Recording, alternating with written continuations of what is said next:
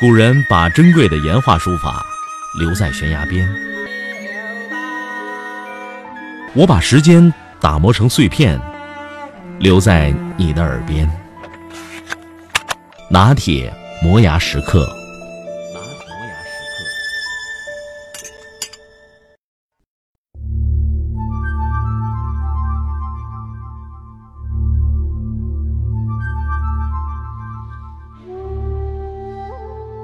前一段时间，普陀山传出筹备上市的消息，九华山和五台山也在积极准备登陆资本市场。佛教名山卷入这个经营大潮，可以想得到，不远的后来，道教的泰山、华山、武当山以及其他的名山将无一幸免，都会成为上市公司。大家去山水间朝拜心灵的家园，结果都成了去参观一个个上市公司，这将是道德的悲哀。在中国，几乎每个有名的景区都有寺庙，寺庙仿佛成了当地政府的摇钱树，所以即使原本没有的，后来也要造一个。有人说，这是一门新的生意，不需要技术，不需要厂房，打的是庙宇的主意，靠他人的虔诚和信仰攫取暴利。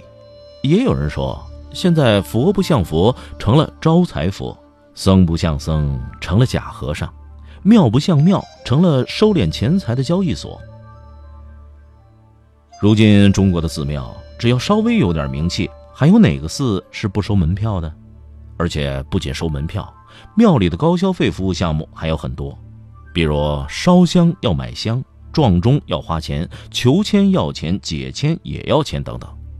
只要你有大把钱，寺庙就可以提供各种规格的服务，烧头香、敲头钟，办各种价格的水陆道场等等。一般游客到庙里，寺里的和尚都会劝你烧个高香，但外面的香是不得带入，据说不干净。等你烧完了才发现要几百块钱，甚至还不能讲价，因为讲价就表明心不诚。香客大多也都是哑巴吃黄连，有苦说不得。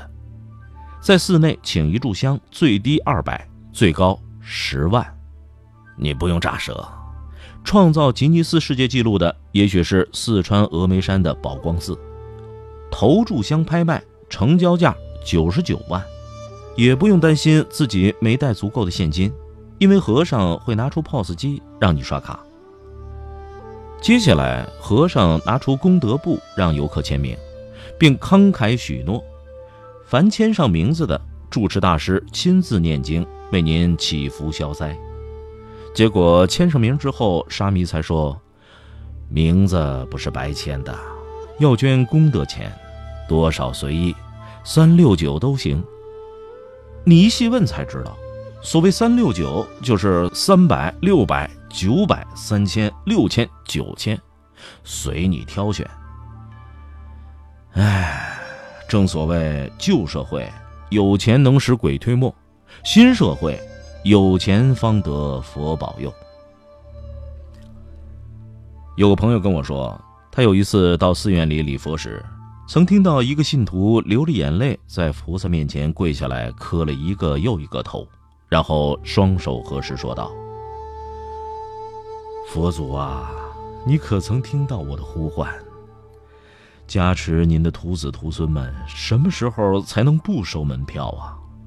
让像我这样没有多少收入的人也能来礼拜您，学习您所传授的佛法。您不是说佛度有缘人吗？像我这样穷苦无依的苦难孩子，是否也可以进入寺院来学习佛法呢？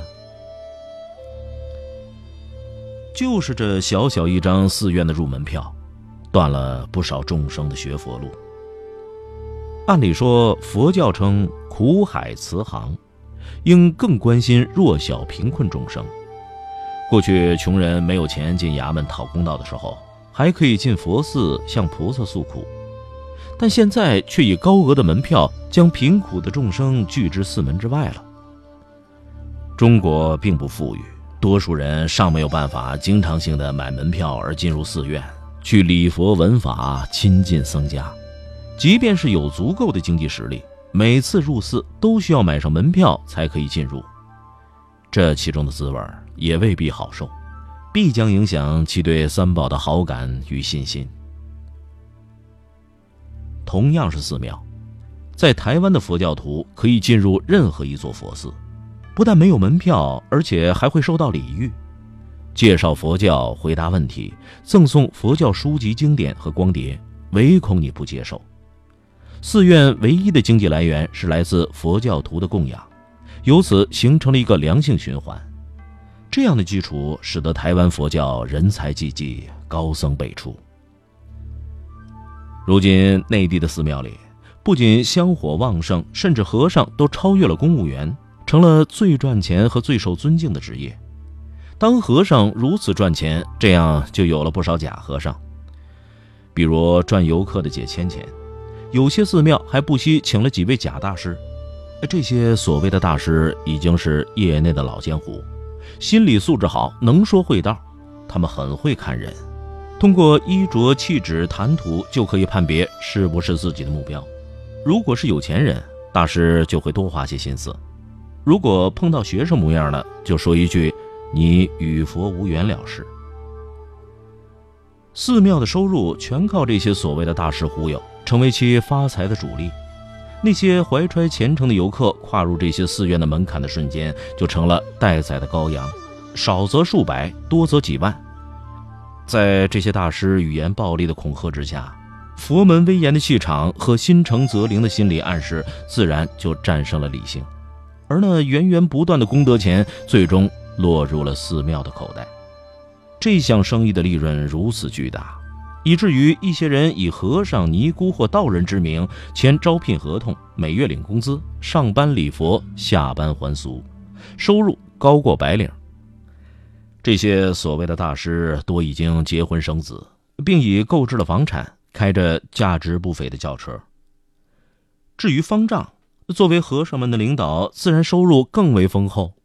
前一段时间有媒体报道说，云南玉溪市灵照寺方丈遇害以后，留有四百多万个人存款，甚至为了存款，他的女儿和寺院就遗产的归属还打起了官司。不要感到意外，如果和尚是个挣钱的职业，方丈为什么不能是百万富翁呢？微博上就有人爆料说，一个清洁工已经结婚，六年前嫌工作累了就辞了，剃度出家，当了假和尚，收入翻番。不久以后换了个庙，混上了执事，收入再翻番。过了两年，原来的主持退休，他接任，月收入过万。说去年承包了一个新的寺庙，雇了一个主持和方丈，自己还俗，买车买房，年收入百万。如今正在考虑寺庙的连锁事宜。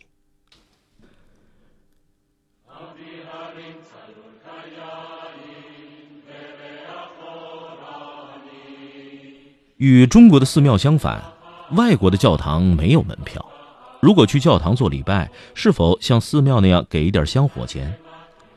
做礼拜是不需要钱的，教堂里肃静庄严，是人们向上帝赎罪和感恩的地方，像是纯洁心灵的殿堂。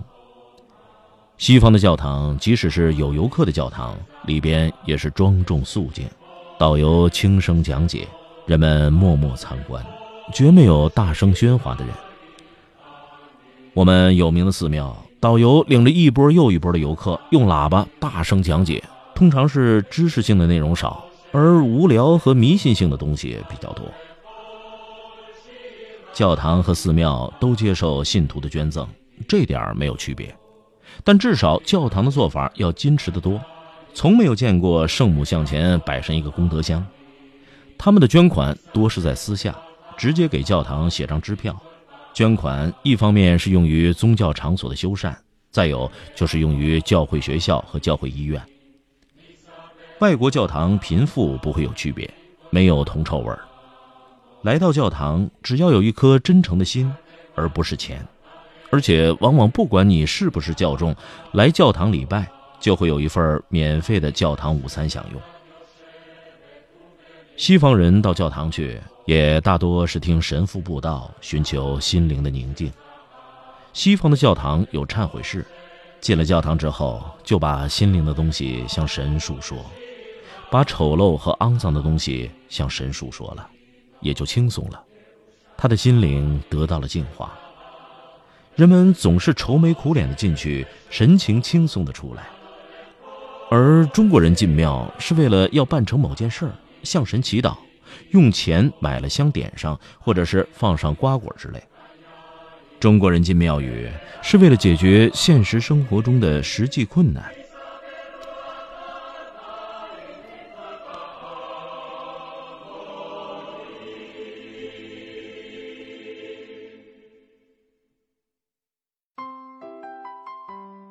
前一段时间呢，就想做一期这样的节目，刚刚从江南回来，觉得应该马上入手了。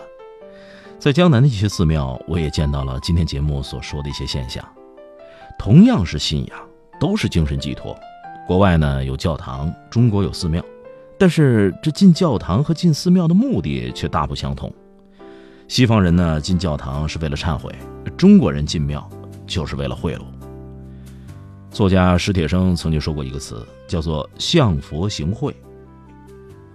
进教堂的是免费听布道，忏悔自己的灵魂，听劝导与教诲；而进寺庙的则是花钱烧香，求佛求签，寻求保佑，祈求平安发财升官交好运。